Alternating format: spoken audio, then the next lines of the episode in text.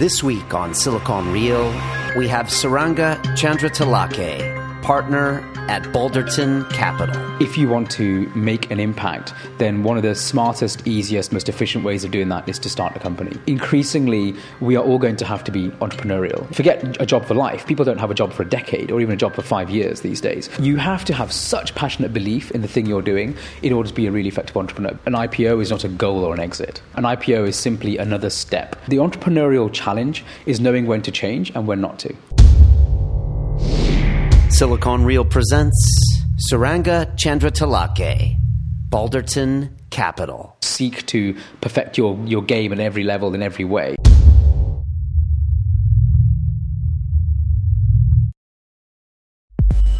In London, technology is the Silicon Roundabout. Introducing a new talk show dedicated to the people of the London technology startup scene. Silicon Reel. Each week, interviewing entrepreneurs, venture capitalists, financial technology, accelerators, and incubators in an exciting three person format. Learn about the people behind the innovation. Locally filmed, locally sourced. Silicon Reel. It's about the people. This is Silicon Reel, the weekly talk show dedicated to the people of the London technology startup scene. I'm Brian Rose. I also host London Real. It's uh, the same studio, but it's not just tech. Uh, we've recently had, uh, I was telling uh, Suranga here, uh, the Lord Commander of the Night's Watch on here. He's the Scottish actor. He was also the guy in Braveheart. I don't know if you remember the movie Braveheart. Do you remember that Of movie? course, yeah. There was the old guy in the movie that had that arrow stuck through his shoulder. Sure. And then they had to take it out and he like punched somebody. So it was that guy. Huh. So he was sitting there, and he was uh, really uh, an old school actor, a little intimidating at first, but a really sweet guy. So uh, uh, we had him in there, and we had the godfather of hip hop, Mr. Afrika Ambata, uh, Bambaataa, here about a week ago too. So that's all at London Real. You can check that out at londonreal.tv. But today we're here to talk tech. My guest is Manchester's own Suranga Chadra Tila- Chadra. Chandra Tilaka. Chandra Tilaka. Yeah. Very good. I had it before you came here. Um, you are a partner at the UK based venture capital firm Balderton, uh, which primarily invests in Europe based technology and internet startups, uh, where you focus on Series A. Yes. We're going to talk more about that later. Uh, before this, you were uh, Chief Technology Officer of Autonomy Corporation, and then you spun out blinkx, uh, which was the intelligent search engine for video, which you later IPO'd in 2007. You spent a lot of time in California, uh, but you hold a master's uh, from uh, in computer science from the University of Cambridge, in addition to lots of patents. We'll talk about that later too. Um, Balderton, uh, since 2008, had some very big exits, including uh, Betfair, which IPO'd for two billion, uh, Bebo, who was sold to AOL, NaturalMotion sold to Zynga, ScanSafe to Cisco. The list goes on. LoveFilm to Amazon.com, and uh, MySQL, a billion dollar sale to Sun Microsystems. Suranga, welcome to Silicon Reel.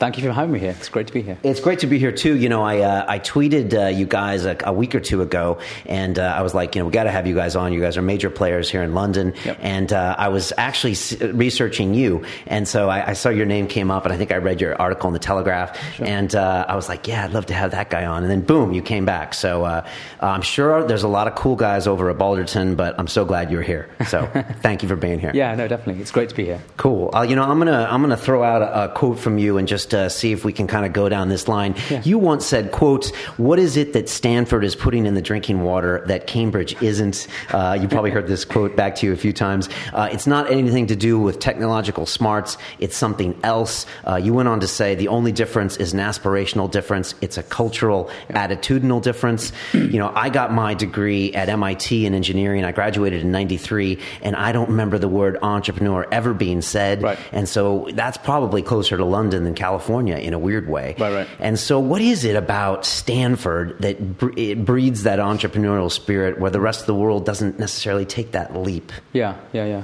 Well, it's, it's a great question. Um, yeah, I, I don't think either Cambridge, your Cambridge or mine, Right. uh, are, are as good at it as Stanford is. Um, and obviously, Stanford um, isn't the only thing that creates that entrepreneurial buzz and feel in the valley and in, San Francisco. There's the whole area in general makes you know has a lot to do with it too. So um, while many great Silicon Valley and San Francisco entrepreneurs have spent time at Stanford or have gone through Stanford in one way or another, there are also many who haven't, and so it's not like it's the only component. Um, but I think it's um, you know, it's to do with yeah, it's to do with this idea that um, you know, if you want to make an impact, then one of the smartest, easiest, most efficient ways of doing that is to start a company.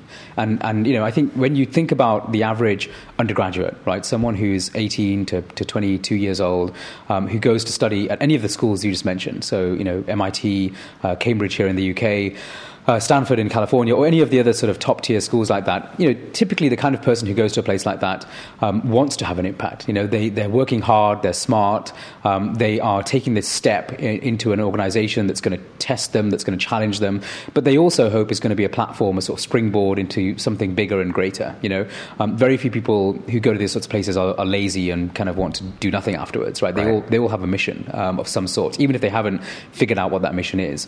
Um, and I think that when you go through these organizations and these, these places and these institutions, um, there are lots of different signals you get as to how you can have that impact and how you can do something interesting with your life. Um, and they are different in different places, um, often because of the environment in which those places you know, are based. And I think that in Stanford, the overwhelming message is the way you can have an impact and the way you can change things and change the world for better and, and, and really use your skills and your talent in an interesting way is to start a company. Um, and that's a very, very deep ethos which spreads across the whole of Stanford. And that, that's the interesting thing for me is that it's not just a double E, um, which is you know, electrical engineering or computer science thing. Um, it's a thing that impacts the people who go through the medical school there, the people who go through, you know, I think the arts. You know, it, it doesn't really matter what you're studying there. You're you're given this idea that if you want to change things, you should probably go and start a company to do it, or at least join someone who is starting a company. Uh, whereas I think in other places there is, while you may have that message, especially today, increasingly, you also have competing messages like you know, stay in academia that's a way you can change the world. Um, or go join a big company and change it from the inside. That's the way you can change the world. Or go to government and change the world. All of which are true to some extent, but I think Stanford's message is more focused on the entrepreneurial idea, and as a result, you see the sort of um, you know wealth or, or wave of entrepreneurs that come out of that place. Right. And so when you're talking about a culture change, it's yep. it's impossible to change a culture from the top up. It really has to be from the ground up, doesn't sure. it? And so especially in tech in this space, we're always hearing about yeah, you know, the Valley and the Valley thinks mm. big and they think about the $100 billion company and we think about this and that. But yep. like you said, we're, we're in London. London's a fascinating city because it's the center of government, it's the center of finance. Yep. Some call it, you know, the center of fashion, advertising, all of these pieces in Europe. Yep. And so there's constantly different people you meet in this city, which is refreshing yep. because you you get great ideas. You don't just bump into entrepreneurs, you know, in, in sandals all the time. Mm-hmm. You know, you meet different kinds of people, but there are plenty of different business models in this city, including one of them is to go into government. Yep. So it's it's it's you're not going to really change that culture fast, are you? No, no, you aren't. Um, Maybe it shouldn't change. You shouldn't change exactly. I, I, you know, culture is ultimately an authentic thing. You can't create culture or change it in some sort of top-down edict sort of way. Um, plenty of people have tried in history, and generally it fails, right? Um, and um, so I don't think that's going to change. And I don't think you have to copy what Silicon Valley is. You know, I think one of the big issues that people sometimes have is they get obsessed with copying, you know, this thing that is Silicon Valley, and and no one is going to be Silicon Valley. Silicon Valley, arguably, Silicon Valley itself isn't really Silicon Valley anymore. So you know, it, it's it's it's sort of a fallacy to try and recreate it. I think what you have to do is say, well, when we say we want to recreate Silicon Valley, what do we really mean? And I think what we really mean is we want to be a place where people can build, in particular, high growth, you know, primarily technology driven or technology companies, and do that in a capital efficient way that brings to the country or the city that it's in all the benefits that that brings, from employment to you know economic growth um, and just a vibrant sort of lifestyle and environment. And if, if that's what you mean, then there are many ways of doing that that are not Silicon Valley. Um, and I think that's what we'll see from these other growing hubs. And London is one, absolutely. There are a couple of others in Europe, I think, um, but also there are others in, in, in, the US as well. So you know, New York has changed dramatically the last five, ten years. I, I know you spent some time there, yeah. and so has Boston, uh, which again is yeah. a place that you know used to be very, very different. You know, 15 years ago, and, and now it's it's it's it's a very it's a hive of activity, right. but in a different Bostonian way. Right.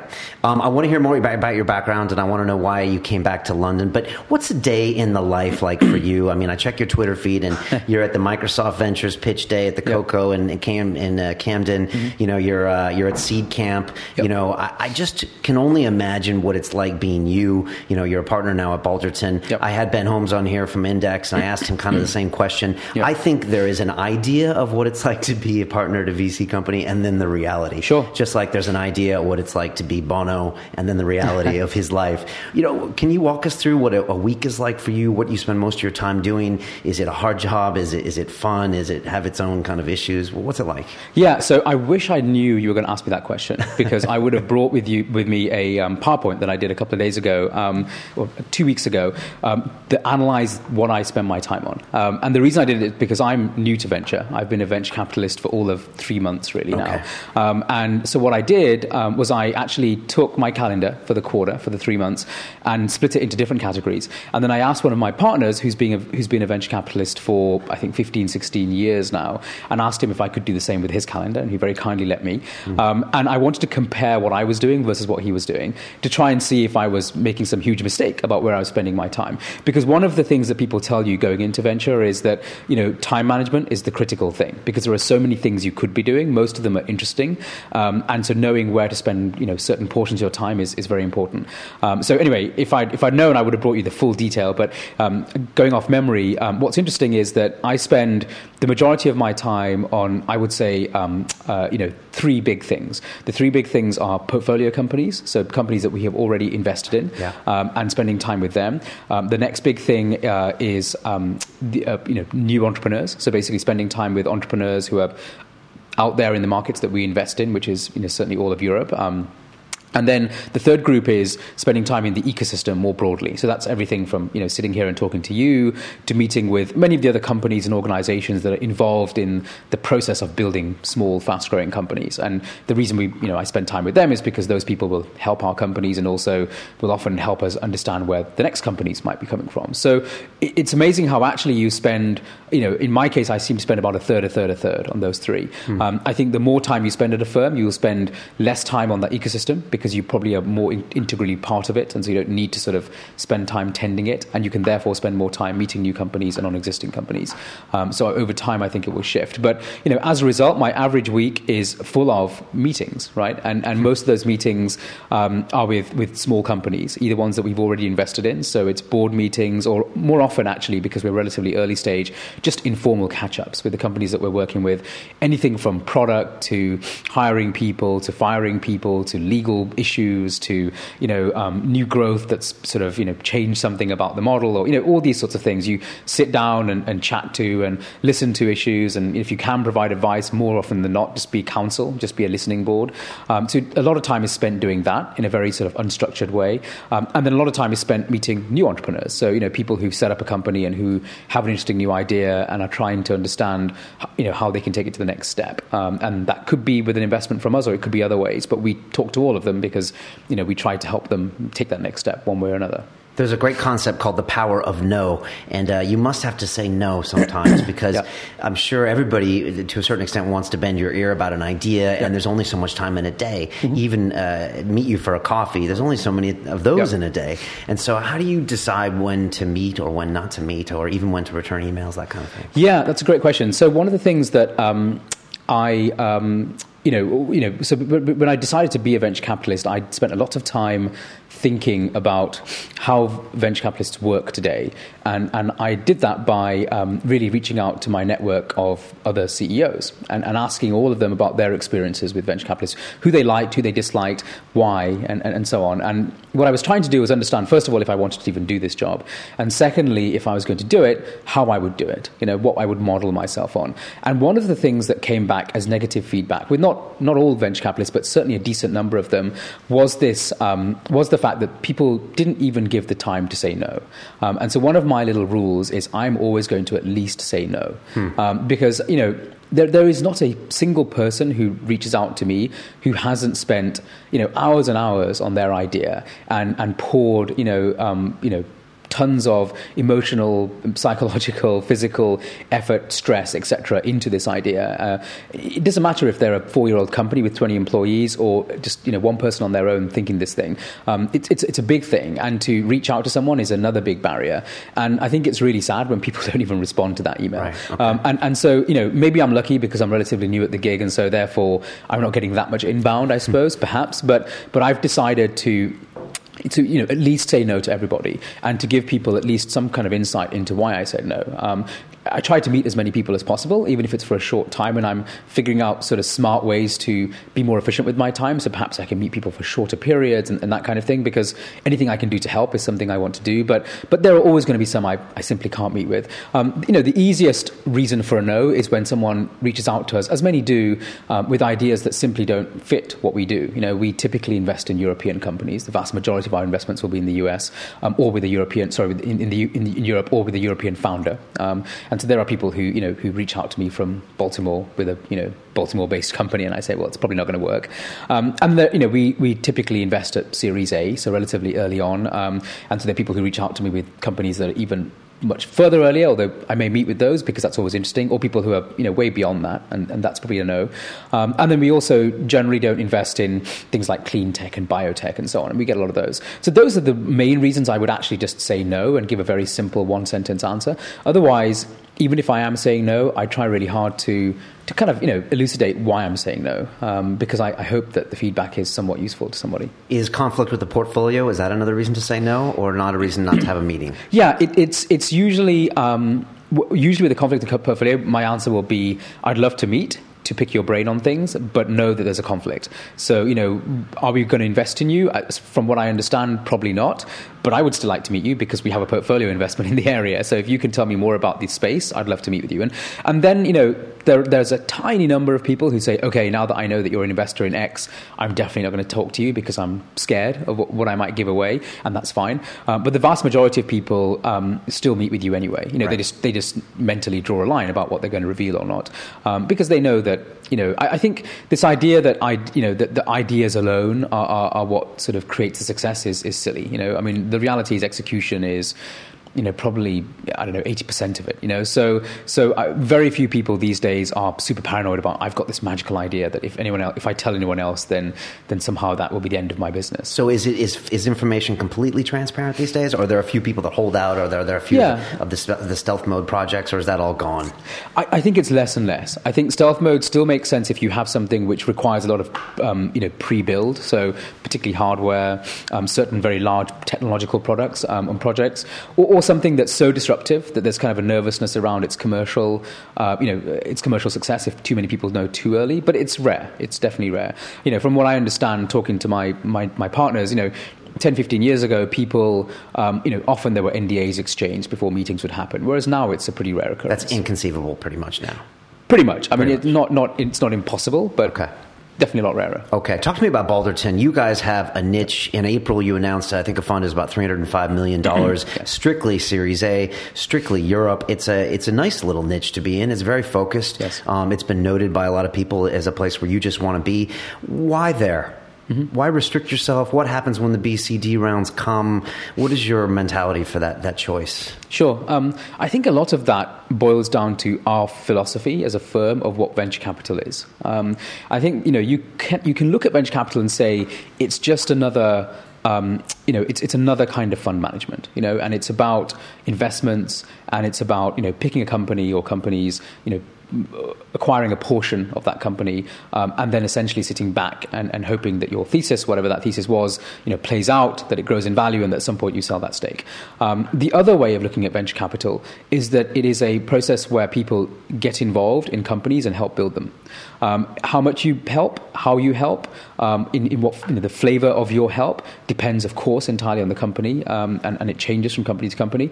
But I think that if you if you if you have that view, and that's really our view, then you realize that first of all, you can't invest in lots of things.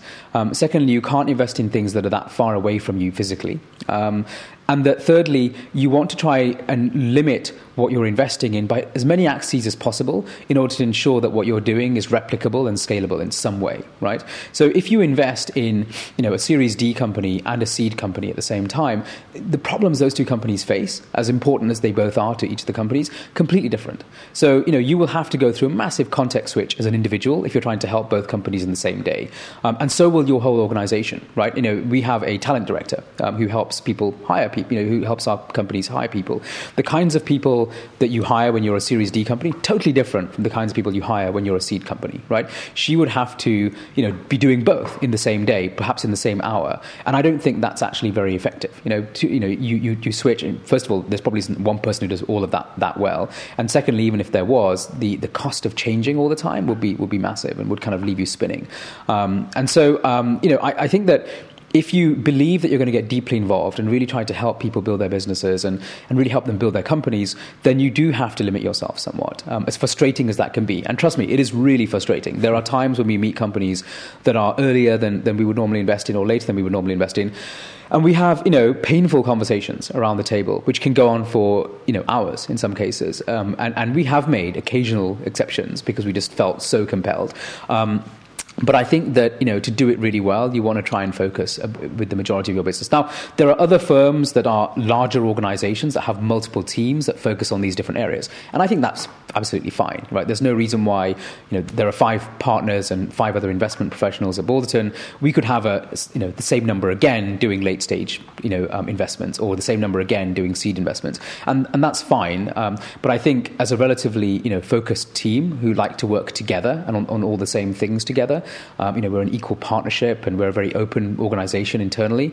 Um, we think that it makes sense to focus like that because that way we can be way more effective for the companies we're trying to help. And when your companies grow into those later rounds, what happens? You follow with them? Yeah. Okay. Yeah, so we follow with them. Um, we will always provide the perspective of having been there from that period on. Um, we are, you know, very happy to um, admit that there are times when other people will help in other ways. Um, one of the interesting things we've done, though, is try to build a team that can help companies as they grow um, and in different ways. So, for example, if you look at the partnership, we all have very, very different backgrounds, um, and that's and you know one of the neat things about our partnership is it's an equal partnership, which means that all of the partners are you know, both economically but also from a sort of vote and weight perspective, equally distributed. So there's absolutely no difference between any of us.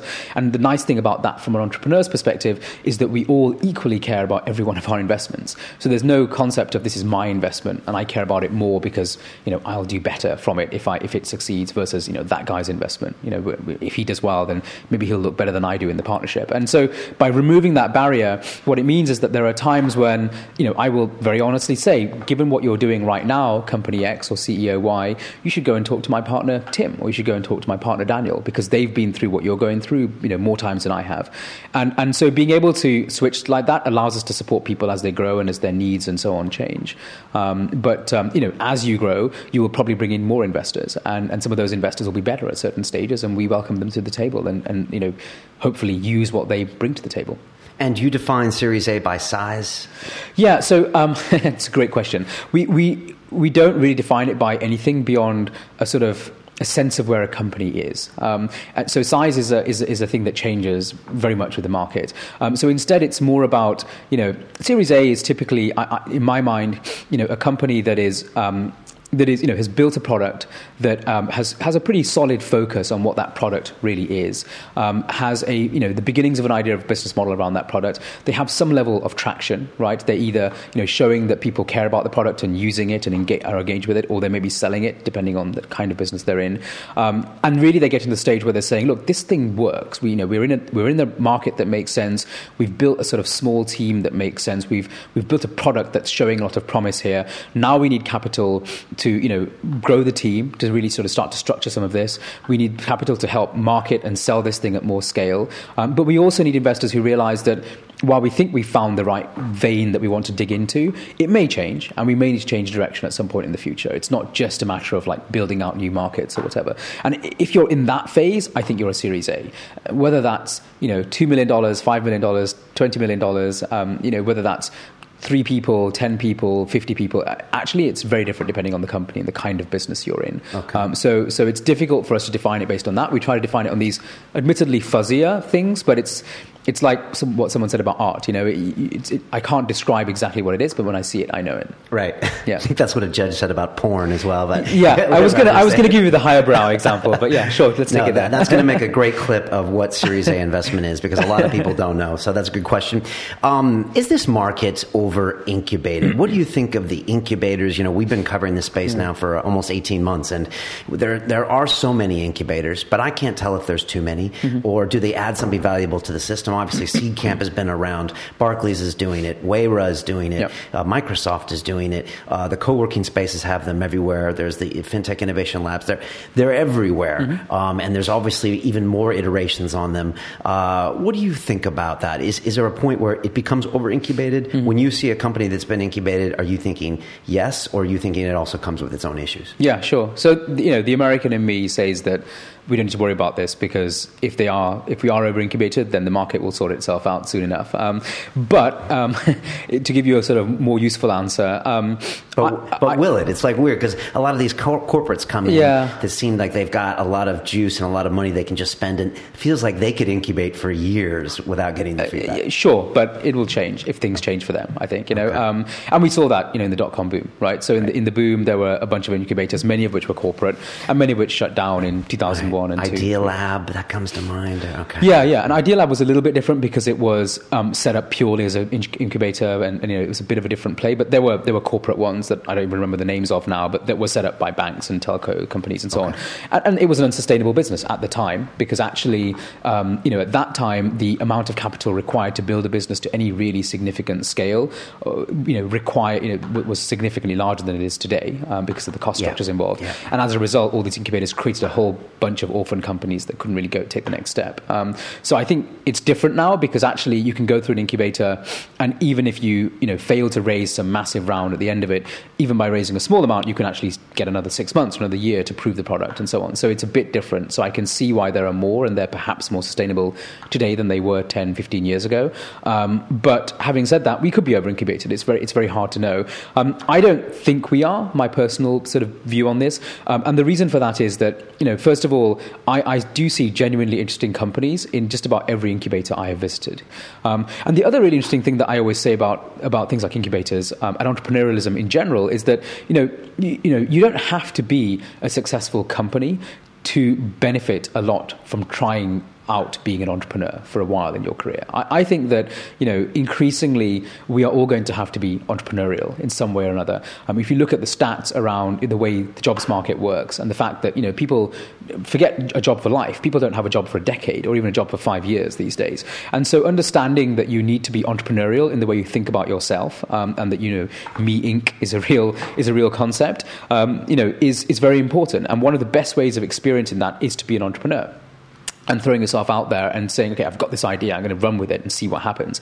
And even if you fail horribly, that's okay. Um, you will learn a lot about how it, you know, what it takes to, to, to run something, you know, what it takes to be this sort of rounded individual who understands a bit about the way commerce and business and everything else works. And, uh, you know, I think that's a great, incredibly valuable thing, whether or not, you know, the, these companies succeed. So when I look at incubators, you know, I, I look at them and I, I know that the majority of the companies there, you know, aren't going to make it to series, you know, A, let alone B or C or an IPO. But, but that's okay because I think everyone who's involved, assuming they go into it with the right attitude, will, will benefit a lot from it anyway. And even if they go and do something very different after that, um, it, it, it doesn't matter. Know, it's still massively valuable to them, I believe. You know, um, so for those reasons, I think it's cool. There are lots of them out there, and I think it's great that corporates are, you know, spending the dollars to, to actually do it and the pounds to actually do it. And um, you know, I think that um, in that sense, it's it's a benefit for all of us. The one that comes to mind to me in the States is Y Combinator. You know, Sure. they've had a lot of success, a lot of big companies. They sponsored this class at Stanford, How to Start a Startup, which I listened to on podcast form, of course. And, uh, you know, they really have they had some interesting stats. They ran the numbers, you know, was it three partner, uh, three team founders, founding teams, two, one. I mean, they have a lot of data. Yep. And uh, I was wondering if you see in them, I mean, are they the premier one in the U.S.? Are the things you see in them that are like, wow, they do this, this, and this right, that maybe we should kind of look at in London to do this, this, this Sure. right? Yeah. So I they um, systematize it more? Yes, I mean, so so YC is awesome, right? It's it's not it's less of an incubator, more of a you know um, more of a phenomenon, really, uh, business ph- phenomenon, frankly. Um, I think one thing that I notice about about YC companies that I feel um, you know European companies could learn a bit about is how they tell the story. There's a lot of teaching and tutoring that goes on at YC around how you pitch your story and how you tell your story. And, and I think that there's still a bit of a prevalence in, in Europe at times about this idea that, you know, if I've got a great, great idea or a great product or a great business, I shouldn't need to tell my story. I, you know, it should be obvious from, from my traction or whatever else. And, and of course, that's somewhat true sometimes. Um, uh, but I, I don't as an entrepreneur myself, I, I, don't see why you'd ever stop at that. Like, surely you should, you know, you should seek to perfect your, your game at every level in every way. And and I would say that one way, you know, uh, you know, one of the things I've learned about being an entrepreneur is that you are always selling one way or another, you know, whether to new recruits, whether to investors, whether to customers, partners. And, and, you know, I think YC is very, very good at helping you understand how to think about, you know, what you're trying to sell as an idea and how to compartmentalize and structure that into a pitch, a narrative that really makes sense. Um, and I've, you know, we, I, I certainly look at companies that are awesome companies, but it takes me a while to dig into what it is they're doing and why they're doing it, how they're doing it. And, and that's a real shame because there are certain cases where if someone's not going to give you the time time to dig in, then they're never going to see what you're doing. And unfortunately, that means you probably won't raise money and you'll probably not hire the right people and not, probably not get the right customer and so on. So I think that that's one little thing that we could do better here in Europe. Um, and I don't know, I haven't spent enough time with the incubators here to know how well a job they're doing of that. But I think that's one area that, that um, certainly I've been coaching entrepreneurs on um, because I think it's an important difference. Yeah, I think they had a part, a class in that at the Stanford lecture about the narrative. So. I'm sure they did. Yeah. yeah, it's crucial because especially in, in this, you know, we're so time time poor in this you yep. know in this world that that narrative really sticks in your head. And more so than you think even if you're an analytic type guy like you are maybe I am it's still that that that story is what always uh, the yeah. David and Goliath sticks in your head right? You know humans pretend that um, or some humans pretend that they think in spreadsheets. We don't right? I mean every bit of research you can read about neurology or you know the development of the human mind you know we're social animals we're storytellers. You know we, we are not we're, you know, uh, math and numbers, um, you know, in a fundamental sense, yes, have an impact on us, but it, that is not the real way that we really make decisions um, most of the time, you know. Um, and so, you know, I think that understanding that and therefore using that as a tool as well uh, is, is, critical. Now, that doesn't mean that people are going to invest in you just because you have a great story. Of course, they're not, you know, or, or join you because of that. Um, but I think it's a very, very important part of what happens. Let's talk about you. Uh, you ha- were in the states for a long time. Yeah. You act like a Californian. That's a compliment. I'm from there. and uh, you you were operating for a very long time. You know, yeah. with blinkx, with the IPO blinkx. Yeah. Um, the IPO'd here, but you were still in the states Correct. when that did. Yeah. Um, I'm sure I can thank you for a lot of things that go on in YouTube today because of blinkx. So, but I'm not sure if that's true. We can check in on that later why leave the operating environment? Why go into VC and why come back to London? I'm sure you've had to think long and hard about yep. this. I'm sure your kids probably have American accents. Yeah. I'm not sure. Why make that decision? Yeah, yeah, no, um, they do, and more shockingly, so do I at times. It seems, but um, but um, no, I mean, so I guess th- there's a bunch of questions there, but the um, why, you know, investing versus um, uh, operating, um, you know, it's. Uh, I, I, so I love startups.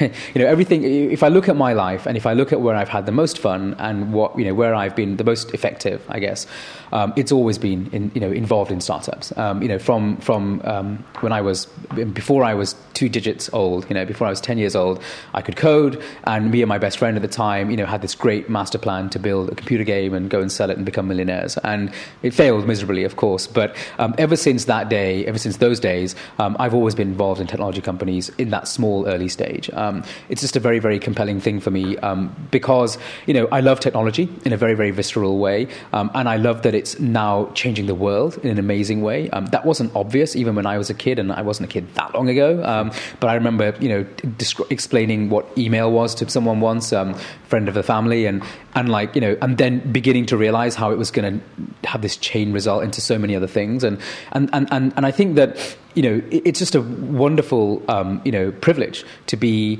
to have the right skills and to live in a certain period of time where you can be part of that massive wave of, of change. Um, and it's just so exciting because you learn so much and you see so much. And then, of course, it creates this amazing culture around the team and the people who do this, right? Because there you are, small gang of, of you know rebels trying to change this thing that you think is really really important that you have to change. Um, you know, everybody, it feels like everybody's against you. Um, there are terrible, terrible lows, um, you know, uh, of which I. I you, you know, like that?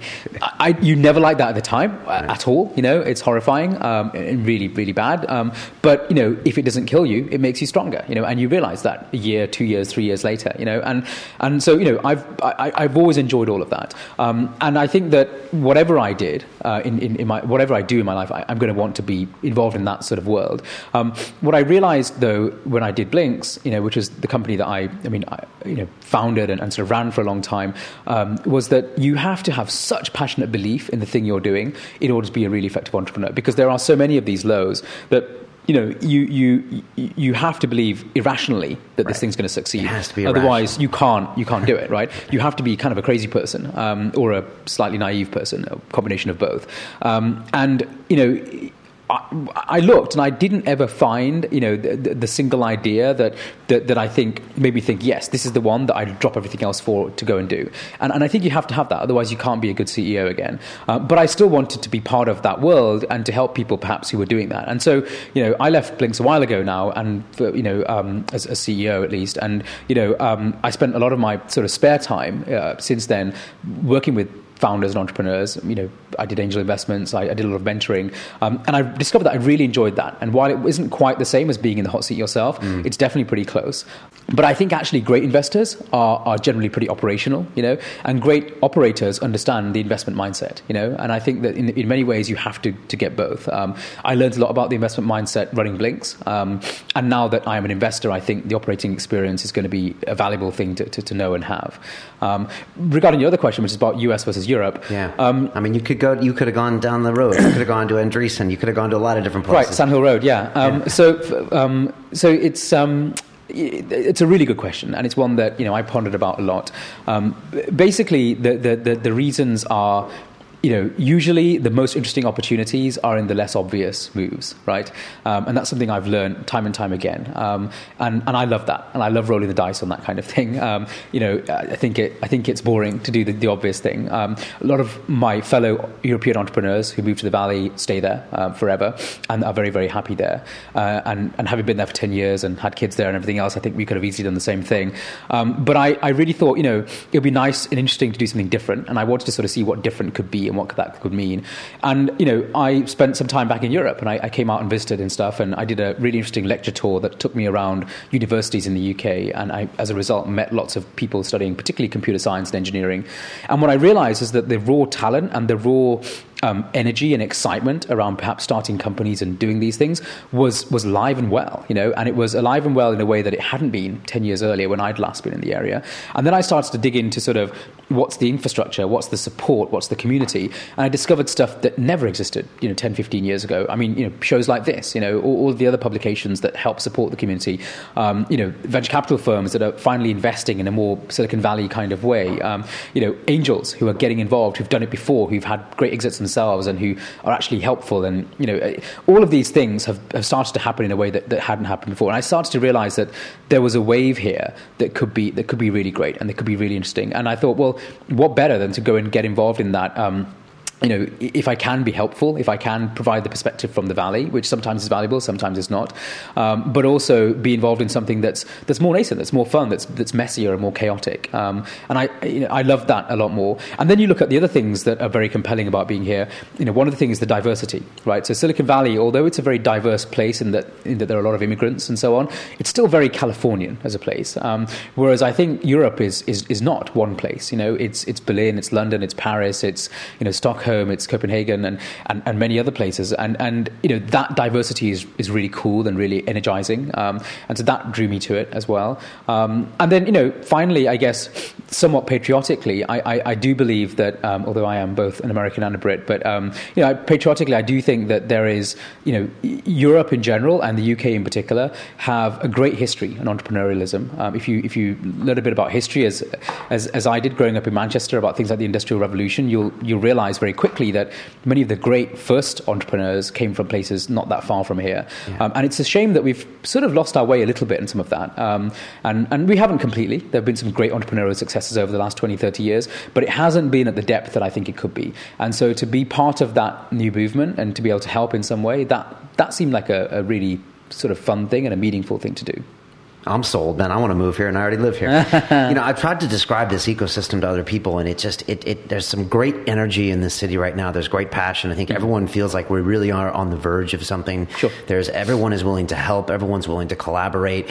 And uh, the other thing that I noticed is that in a good or bad way, there's no um, there's no PayPal mafia. There's no tiered structure. So right. you're not walking around and you're not rubbing elbows with the guys that have made it necessarily. Everyone's still trying to make it. Everyone yep. wants to make it, and so. I feel like we're in this unique place that in five years isn't going to exist anymore. Mm-hmm. Where then you will have you know the success stories and the tiered and then the reinvestments. And uh, how do you describe London when you when you when you try to get it into your head? What is this ecosystem feels like? Also, it's it's not just London. Of course, it's Cambridge, it's Manchester. Yep. It's not just the roundabout. It's all parts of London. Yep. Have you got it figured out in your head? I haven't fully. You know, okay. I'm, I'm, trying to spend as much time as possible in all those areas to try and figure it out more. Um, I think you're absolutely right. It's earlier in, in the development of the community, and so the nice thing about that is that it, it does feel like a, a more level playing field. Um, you know, one thing people don't talk about a lot in the valley, um, but it's true, is that it isn't actually as open and transparent as people like to pretend it is. It is a little bit elitist at times, and I think that having pedigree, whether that's Stanford or Berkeley on your resume, or whether that's um, you know having been you know one of the right companies, does actually make quite a big difference. Um, you know, and and um, you know, not to say you can't break through. People do all the time, but I think it, it there is a bit of that there, um, which is very natural. It happens in every society, um, but I don't think that's happened as much in Europe yet. And that, that level playing field is, is, is, is fun. And I like the fact that I meet. You know, if I look at sort of two um, pitch meetings, you know, side by side, I'll meet you know one person who's really young and has never done any of this before, knows nothing about any of this, doesn't even really know what venture capital is, um, and he or she is you know pitching me this great idea, and then I'll meet someone who's kind of you know someone who's been involved in two or three companies and you know is well connected and everything else, and, and actually we get to look look at them equally. Um, the downside is you don't have the depth of prior experience, which is right. so helpful. You know, um, going back to the irrationality point, you know, entrepreneurs, especially the good ones, are, are, are irrational, completely irrational. There's nothing rational rational about starting a company and believing that you'll take over the world, right? I mean, what you know, why would Mark Zuckerberg ever think that was going to happen from this project in his dorm room, right? You know, um, so you have to be a bit of a, a, a bit of a sort of you know bizarre personality to do that. Um, but the other thing that helps is is things like role models, right? Being able to see that other people have done this. And maybe now they are way beyond your reach and you could never even imagine speaking to them. But if you dig into them and read their, their stories and their history, you realize that actually they were not dissimilar to you, you know, 20 years ago or 10 years ago or whatever it is. And I think, I think, you know, that's a key thing that we don't have as many of here. And the role models we do have, sometimes they're a bit tired, you know, and, and it's not really as relevant to the current sort of generation of entrepreneurs as it perhaps it would be to, to one 10 years ago. And so I think having depth of all of those sorts of people around the ecosystem is key. And that's one of the things we don't have quite as much as you would have in the US, um, certainly in California, and even in areas like Boston, I would argue, where the, you know, sure it's smaller, but there have been you know, 20, 30 years of interesting tech companies. If there's one change that, that London needs to make for the next five years in order to promote tech, what is the one thing you see that we're lagging on? We've obviously seen the tax incentives. Yep. We, have seen immigration being talked about. I don't yep. know if that's going to change now. But is there some bottleneck that you see where we really need to make sure this doesn't or does happen. London specifically, or yeah, uh, yeah, or UK, or UK. Sure. Okay. Well, or Europe, even if you want to go. Yeah. So if I say UK, um, just just because it helps me frame my answer better, immigration. Immigration is for me the number one thing. I don't think taxes are as important, um, and I, you know it, it, it, makes some sense, um, especially you know brakes on, on investors, I guess, who take a lot of risk, um, and that's what a lot of the UK stuff has been. Um, I don't think it really matters for entrepreneurs. I think when you're a second or third time entrepreneur, you start to think about your tax bill, but I never met anyone who started a company somewhere because the tax bill was going to be lower if in 10 years' time they sold their company for a billion dollars. Right. That, you know, I, in fact, if you met someone like that, you probably shouldn't invest in them because they're thinking about the whole thing. That's a low way. margin business you're talking it, exactly, about. Exactly, exactly. I've always said that, like, my personal philosophy on taxation is if I want to maximize, you know, post tax um, income or wealth, then I'd, I'd, rather do that by increasing pre-tax than, than, than trying to reduce the tax. You know, that, that's sort of my mentality. I think a lot of entrepreneurs have that mentality. And, and the proof, by the way, is the fact that, you know, you know, we've just talked, spent a bunch of time talking about probably the most entrepreneurial place on the planet, and it's California, which is, you know, I think second only to Hawaii, the second highest tax. In, you know, and, and also, by the way, like a, a, a tax nightmare. You know, you know, they have retroactive taxes a couple of years ago. They have all kinds of crazy property tax. You know, so it's not a, it makes no sense as a taxation place. So, so I, you know, so you can tell I sort of passionately feel that the, the tax thing is a bit of a side argument. I think the much bigger issue is talent. You know, um, people, there aren't that many people who are going to do this crazy thing because it's crazy. Um, and there are also not that many people who are willing to follow these crazy people. And, um, you know, we have to be a place that is a magnet to and that opens the door to these people. Um, and, you know, you look at our portfolio companies, what's the single biggest issue they all have? It's hiring right? And, and, and it's not because there aren't good people. There are great people all over the world. And, and we just need to make it easier for them to be able to get those people and get access to those people. And I think that um, you know, that's something which in general, Britain has been good at for you know a couple of thousand years. If you look at the country, you know there has been a lot of immigration to this country for a long time. It's why we have one of the most diverse societies on the planet, and I think it's benefited this country massively. Um, and, and and maintaining the right gateway for the right people, um, and maybe sometimes all people. It, it, that that's a key part of what has to be solved. And this is you're really talking about non-European immigration because we kind of have that somewhat settled. Although sometimes Cameron seems to be talking about restricting European immigration, right. which seems ridiculous to me. But you're talking about immigration from India, from China. I mean, from America. It wasn't easy for me to get over here either. Yeah. So yeah, again, and uh, my intent is not to get like overly political, but um, yeah. So first of all, there are a lot of people who talk about restricting even immigration within Europe. Um, and, um, you know, I think that would be a retrograde step. Um, and, and yeah, it's also about immigration from the rest of the world too, because unfortunately, the genetic dice do not roll in some convenient way. You know, um, they, they roll all over the world. And, and the reality is that the next Steve Jobs, um, or one of the people who could be the next Steve Jobs, is, is probably somewhere in sub Saharan Africa. And unfortunately, nothing you or I or anybody else does is probably going to change you know, that boy or girl's opportunity to, to become the next Steve Jobs, um, which is really you know deeply saddening for me. Um, but I think that as a as a country, you know, you know, we should at least be helping the one who, who might be in Estonia or the one who might be you know in, in, in, in the US or, whatever else. And I don't see why we can't do that more. Um, so that that to me is the biggest thing. And, and like I say, it's from that very I guess, high level philosophical argument, but also all the way around the very simple tactical issue, which is that you know, what is the single number one issue that high growth tech startups have in, in London right now or in Britain right now? They will tell you it's talent. And, and you know, if, they, if the pool of talent they could source from were greater, they would have less of that problem. Right. Well said. A lot of people watching uh, are, are young entrepreneurs and even older entrepreneurs that are just starting that I'm sure are going to email you and getting expecting no's or yeses. Um, but you have been through the IPO process. Yeah. And for a lot of people starting off, a lot of people that is the ultimate goal. And I've talked to people sometimes and they're like IPO, IPO this, and I'm like, you know, what about private capital? And it seems yep. to be a, a, three letters that are always on people's minds. Yep. We've obviously seen some successful exits this year in London, which probably makes it more on people's minds. But you've lived through one. Yep a while back, seven years ago, right? And you've seen what it's like. You've seen what it's like afterwards. Then you have to deal with the stock price every day. You probably still get phone calls about the stock price of blinkx. Right. Is what have you learned? What can you pass on knowledge wise about the IPO process? And is it a necessary step in today's age? Sure, sure. I mean, look, I, I think the most important thing, and plenty of people have said this before me, is to understand that an IPO is not a goal or an exit. You know, um, an IPO is simply another step in your in your journey as a company. Um, and it's a you know it, it is what it is. It's a fundraising step, right? It's it's a, it's certain point in time. It makes sense either due to the quantum or the nature of what you're trying to do, where the best way for you to raise you know the next amount of money that you need is to do that publicly through you know to offering equity publicly um, and, and doing it through a through a regulated market and that's all an IPO is no, no more no less um, you know I, I don't think um, and, and, so, from that perspective, absolutely, there are many great companies that will not IPO, um, and that's absolutely fine. Because what they will do instead is they will discover that for their business, they can raise the money privately, or they just don't need that much capital, and that therefore, you know, public or private, they don't need sort of late stage capital per se.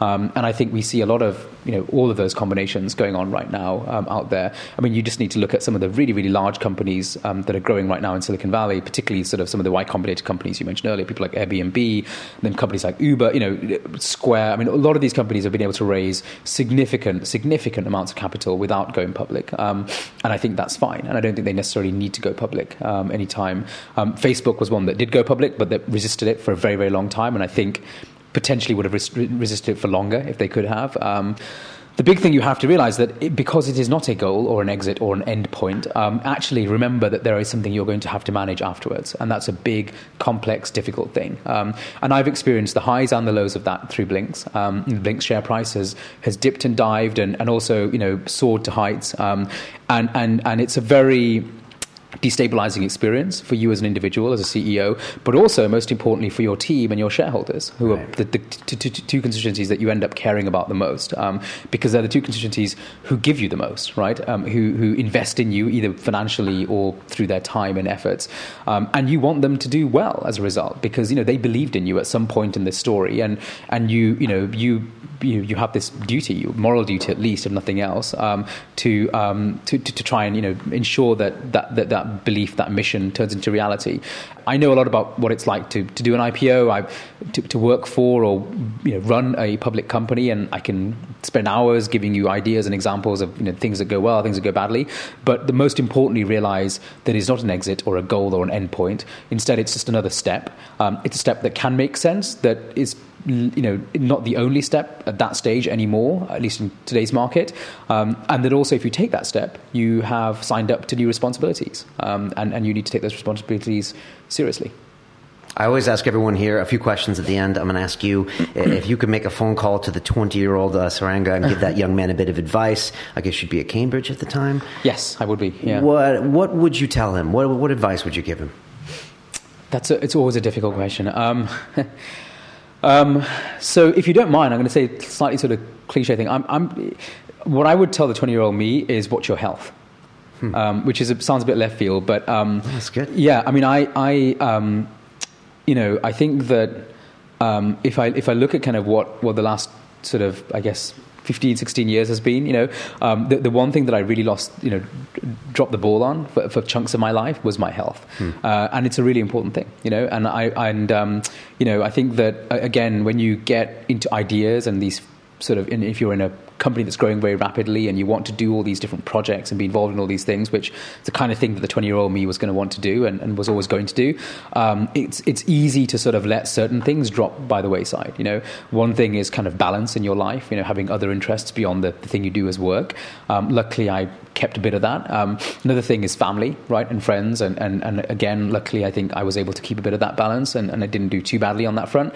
Uh, but the other big thing is health. Um, and, you know, um, you know, you sort of realize um, that, you know, at a certain point in your life that, you know, actually none of this is worth it if, if you're going to, you know, go to an early grave, right? And so um, I think um, that's something which has changed a lot. Now people are very interested in this balance issue, you know, both psychologically and emotionally as well as physically. The whole concept of mindfulness and you know, the whole concept of, of, of balance and, and of you know understanding that it's important to to all these things. And what I found as I've adopted more of that myself, and I am no kind of mass adoptee of these things um, by any means, is that actually it's maybe better at the thing that I focus on. You know, because actually if you're healthier, you can work harder, you can concentrate for longer, you can you know um, focus and, and, drive for longer, um, which is a weird thing to. You know, it takes a while of adjustment while you kind of switch, but once you do switch, I think it makes a huge difference. And and so that's the thing that I would I think the 20 year old me totally missed. Good advice. First time I've heard that. I'm really glad you brought that up. I think a lot of us tech and scientific type people, since you're so focused on the brain sometimes, I know this was the case when I was, you know, at MIT and engineering,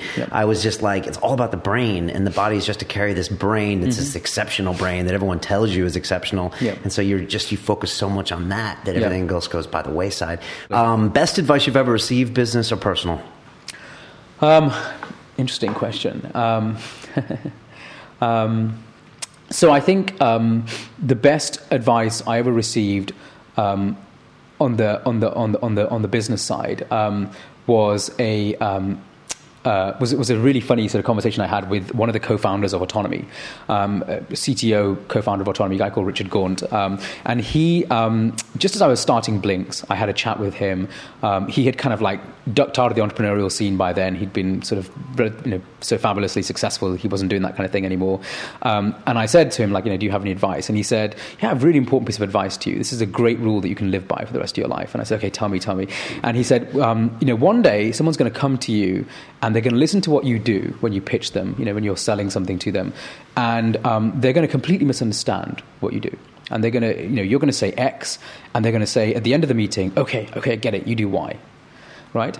And he said, and, and, and that day, you're going to have to um, completely, you know, you're going to blink and then and then turn around and say to the person, "Yeah, you got that exactly right. We do Y." And essentially, in your brain, completely change everything that you do, and and now you know start to pretend that you're actually doing the, the, the second thing, and then and in your mind be figuring out how you're going to pivot your company to start doing Y. Now, unfortunately, the next day you're going to meet somebody else, and again, and you're going to go to them and you're going to say, um, you know, that, that, we do this certain thing, and they're going to say, um, "Oh, okay, I get it, I get it," and again, they're going to misunderstand, and they're going to say that you do something else, a third thing, um, and to that person, you're going to say, "No, no, no, you've completely got it wrong. We don't do that. And you're going to stick to your guns and say, we do this. Um, and I said, well, hang on, how, how is that success? And how is that advice? And, and he said, well, this is the point. The, the entrepreneurial challenge is knowing when to change and when not to um, because the opportunity space that we all end up in, you know, the, the where you start a tech company typically is, is some big, large field that's changing rapidly, um, and as a result, you actually have you have lots of choice. You can go in any direction you want to, and and frankly, there are pots of gold in many of these different directions. But the weird, weird, hard thing that you've got to do is build up an internal radar so that you know when sometimes someone says, "I think you're going here," or "You should go here," you say, "Absolutely no freaking way. I know that I need to keep going in my direction. But at other times, weirdly, someone's going to say, but how about this way? And because you understand the field so well, you suddenly realize that this person has you know spotted something that you've missed and now piecing it all together you absolutely need to shift it that way. And, and and being in that state of mind where you understand the field so well that you can pivot at a moment's notice because it makes sense and you know that viscerally but at the same time non-pivot at certain times because you know viscerally that it's the wrong idea. If you can achieve that balance of, of mind, then then you're there. Um, and and that's what I look for when I look at entrepreneurs. You know, mm. we, we we invest in companies early stage enough that there's almost no chance that the ultimate business that they end up building, if it's successful, will be the business that we invested in. So it's it's almost stupid to look at that. Um, we still look at the company and the product because, but not because we care about the company and product per se, at least in my mind, but because we care about why this person has started building this company or this product. And if, when you start to understand the story of how they got to where they are right now, you see that they are the kind of person who knows when to focus and blindly focus, whatever the rest of the world is saying, whatever's crashing around them, keeping their head, you know, to, to sort of bastardize um, Rudyard Kipling slightly, um, but at the same time know when to take the right input and totally swivel. If you if you spot that sense in someone, then you know you've got a real entrepreneur. Right. Last question to uh, the person out there that is uh, going to finish watching this and they're going to pitch you, they're going to email you, they're going to meet you. W- what do you want to hear in that 60 seconds? What don't you want to hear? Is, is, there, is there something that's not even a pet peeve or just something that you know they should work on before they come and hit you with their idea? Um, oh, that's uh, difficult. I, I, you know, I, there is no pet peeve, um, and, and people, um, I think, make an impact in very, very different ways. So um, I don't, um, I don't think there's sort of any single one thing. Um, I think, you know, especially at the sort of stage that that, that, that, that, we are looking at, the most important thing, um, the, the, the, most, the easiest thing to start talking about um, early and, and, to help me understand who you are and what you're trying to do is to talk about your product. You know, so you know, some people come and do this sort of three slides of what the market is. You know, uh, that's important, but we can do that later, right? Some people come in and do three slides of who they are. Again, really important, but but not the most important thing right now. I think the most the, the, the focal point is to say this is this thing that I've built. You know, and and and if you think about it, the product has you know in it uh, implicitly some aspect of what the marketplace is and what the market is. It has implicitly inside it who you are because right. you've built yourself into it. Right. It has implicitly your team because it, you know, seeing what it does helps me understand who you've had to hire and coerce into doing this thing with you, and, and all these, and, and a bit of where you came from, and you know, all these sorts of things. But starting with that is probably the most useful thing. You know, and, and you know, I um, I'll sort of give a, an example. I talked to a company called Noisli the other day who um, yeah. do this really interesting thing where basically it's a it's a it's a sound environment setting where if you work particularly like on your own and at home or in a busy, noisy environment, you can kind of, you know, they, they produce sounds and soundtracks that help you focus and, and so on. And, and, you know, they they gave me all the other answers eventually, but they started off with, you know, we produce this product that does this, and I can't possibly give, you know, I can't do it as well as they can. And, and, and that helped me understand immediately kind of where they were going, who they sort of probably were, what they're trying to do. And, and then you can ask the other questions. But I think that's the thing. Don't try and lay it up and set it up and over analyze and over, you know, um, construct your story. Instead, hit me with, you know, the, the, the, heart of what it is, which is what it is you've built, um, at least so far. And, and then from that, I think the natural conversation flows. Someone once said to me, "By the work you shall know the workman," and uh, I guess you Yeah. see that a lot of times yeah, in the product. yeah. You've just said it in an infinitely more pithy way than I have. Yeah, exactly. um, Suranga, thank you so much for coming. This was even better than I expected. Um, I mean, this is just the kind of perfect hour that would be great for anyone along any stage of their development as a company should listen to. You know, just to kind of get perspectives on the market, to know what you're thinking about, um, that kind of thing. How can people get in touch with you to contact you for whatever reason? Is it Twitter? Is it email? What's the best way? Yeah, I mean, all of the above work. Uh, my address is suranga at balderton.com. Um, Twitter is actually generally more effective, as you found. Um, Right. So Suranga C is my Twitter Suranga handle, C. and just because I monitor it you know, super regularly. So yeah, so I think um, that's probably the easiest way. But I mean, it doesn't really matter. And you will get an answer from him. I will try really hard to, and I guess if you if you if you think you've reached out to me and you haven't had an answer, um, or if this happens going forward, you know, reach out to me again and tell me that I, you didn't, I didn't give you an answer because I owe you one. And do you have an assistant for that, or that's going to be you doing all? No, it's going to be me. So it may take time sometimes, um, and but you know, luckily I travel a lot, so I spend a lot of time on planes without an internet connection, and that's a great time to catch up on those. Good, good, very good. If you're listening to us on iTunes, you can come watch our uh, extremely good looking faces on our YouTube channel. Uh, also, we're going to be posting uh, short videos on our Instagram, so follow us there. We're putting out Vine videos on Twitter as well, and we now have a, a teaser trailer coming out every Friday uh, for the episode coming out the following week. So this will be out with uh, kind of a 40 second teaser trailer. Uh, we're also sending out a survey soon. I want to hear how you uh, consume Silicon Reel, and we want to make the changes accordingly. Obviously, we have these live episodes. We have the full episode on audio and visual, and then we put out small clips. But uh, I just want to find even more ways that people can find out uh, because I think this community loves these stories and they love to hear from the people you know on the ground like you. And I even think the the valley and and the alley likes seeing what we're doing over here. But sometimes uh, they don't know how to consume it. So I'm always looking for that feedback. You know that from from blinkx. I mean, Sure. the, the consumption, video consumption habits of a human have to be all over the, the, the place and constantly changing these days. So, uh, so there you go. We're at Silicon Reel uh, on Twitter. Send me a message, hello at siliconreel.com if you want to suggest guests. Uh, we make these things happen very quickly. Uh, as we say uh, on Silicon Reel, it's about the people. Uh, you're one of them. I just, uh, I'm so glad you're back. Uh, I'm glad uh, that you're, you're kind of here in the UK to make all this happen. And uh, yeah, I think this is just the most exciting time to be in tech right now. And uh, it's uh, fantastic you came on. So thank you so much. Thank you. All right, all the best.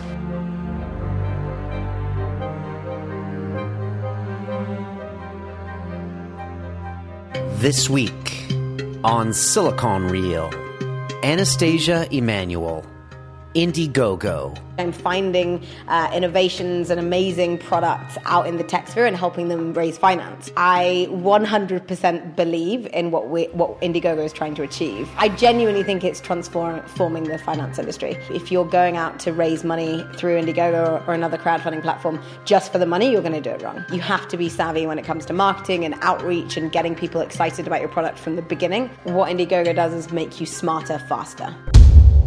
On Monday, Silicon Real presents Anastasia Emanuel, Indiegogo. The world should decide what ideas come to life, not a handful of people who, who can sign a check.